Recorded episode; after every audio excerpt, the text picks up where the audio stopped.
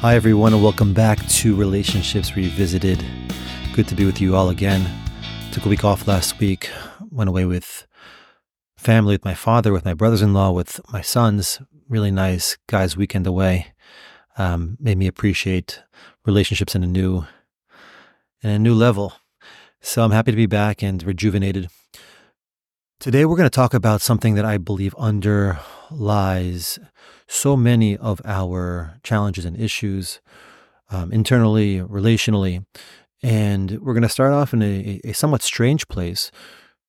This week's Torah portion and a funny mitzvah, a commandment that Hashem gives the Jewish people to donate a chatzi shekel, a half shekel, a coin that is worth a half shekel as a way of representing themselves.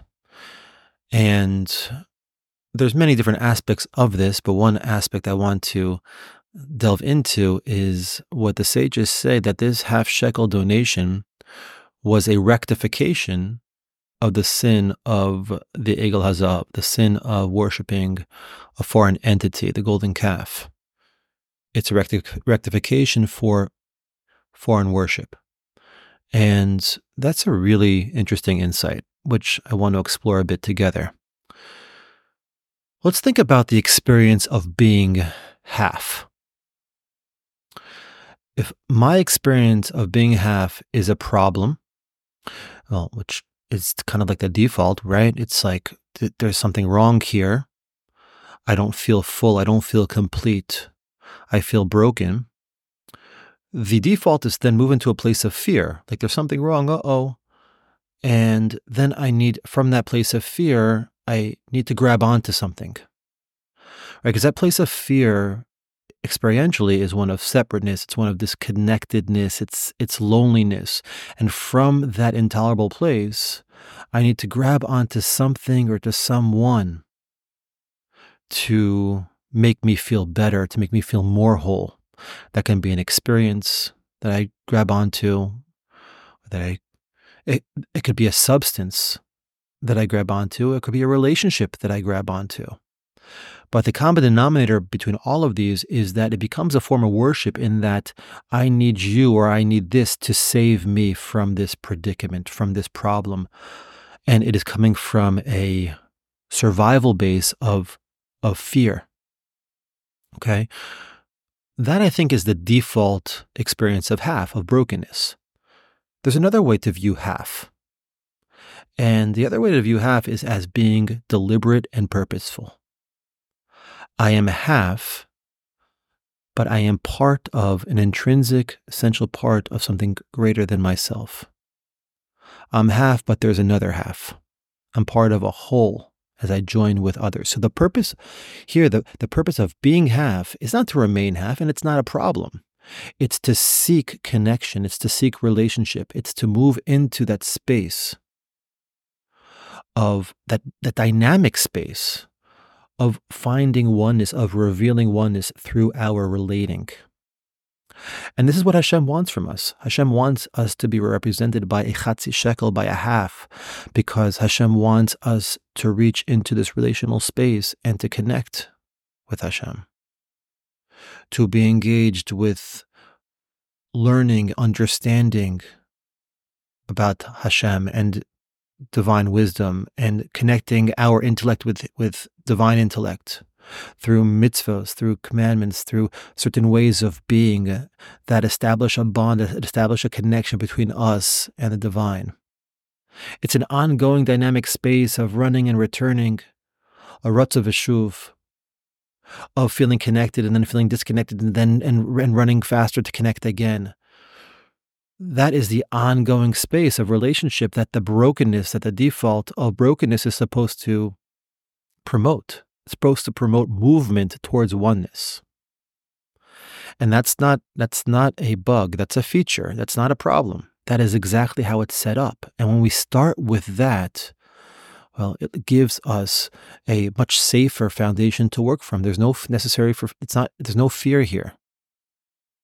This is how it is supposed to be. And now let's allow that the pain of disconnection to move us into a greater state of unification and connection.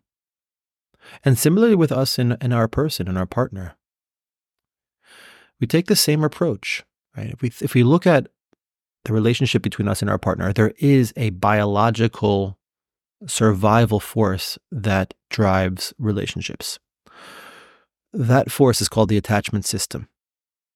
The attachment system, again, is a physiological need. It comes from when a, when a child is born, that part of his brain is already active, the limbic brain, to be able to reach out and connect to his caregiver in order to survive. That, that is a survival system. Okay. That same system is aroused in marriage. But like all mitzvahs, it's supposed to take something which is base, which is physiological, which is automatic, and it is supposed to elevate it to a purposeful, de- deliberate experience, one that seeks kedusha, that seeks elevation and unity. So take food, for example, right? We have a desire, we have a need for food to survive. That is a biological need. And we're more familiar with that than maybe the attachment system, right? We are, we have an appetite. We have a, we have a need to consume calories to continue to keep going. Torah wants us to elevate that need to something loftier, to a place where we experience relationship with Hashem, where we experience relationship between us and others so we make blessings and we show gratitude and we and we invite guests. And so now something that is base and animalistic becomes something that is elevated and it becomes a, a, a zone where unity is now being revealed. So let's apply the same thing the atta- to the attachment system. The attachment system is, is necessary for survival. Again, that child, that infant without a caregiver dies. So the default is that there's a problem here. The default is that I will die without someone else. There's fear here. Okay, that's the default. I need someone else to survive. That's how things start off. The Torah gives us a mitzvah of marriage, of relationship with another human being, a deepest relationship, in order to elevate that biological need the biological need of attachment. Now we're in a, a, similar system where I've got my person and I rely upon her, I rely upon him. That limbic brain is now aroused, that sense of need for connection, but we are elevating it to use our relationship to reveal oneness. That me and you both, we focus on what we are trying to accomplish here. Because if we only focus on our own needs for survival, which is the default. Again, fear is operating, and then I will seek for, I will seek you to fulfill my needs as my primary concern.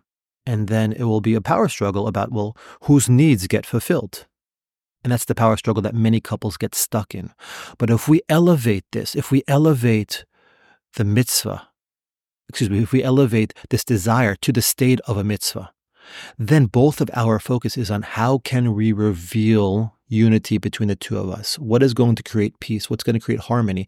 And that has me looking towards you. How can I be there for you? What are your needs?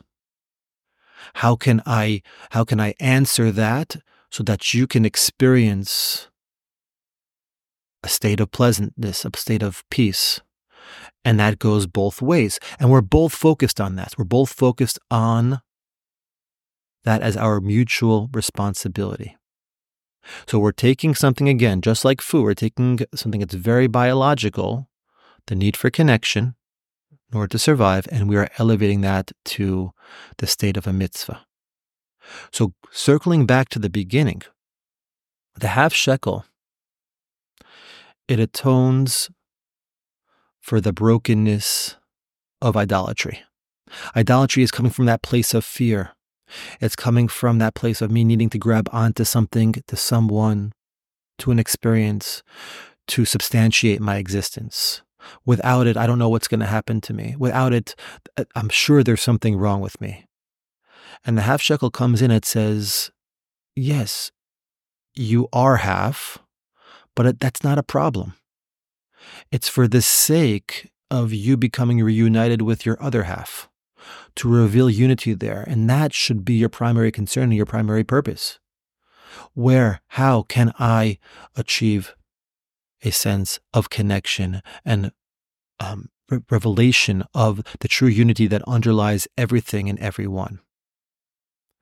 And that is how the half shekel came to atone for the urge towards idolatry. The half shekel says, I'm half only in order to seek whole. And that's my pursuit. That's my pursuit in my personal relationship with my person. And it's my, my pursuit in how I show up in the world. So I'm wishing everyone success with this. I'm hoping this makes some sense. And looking forward to being with you next time here in Relationships Revisited.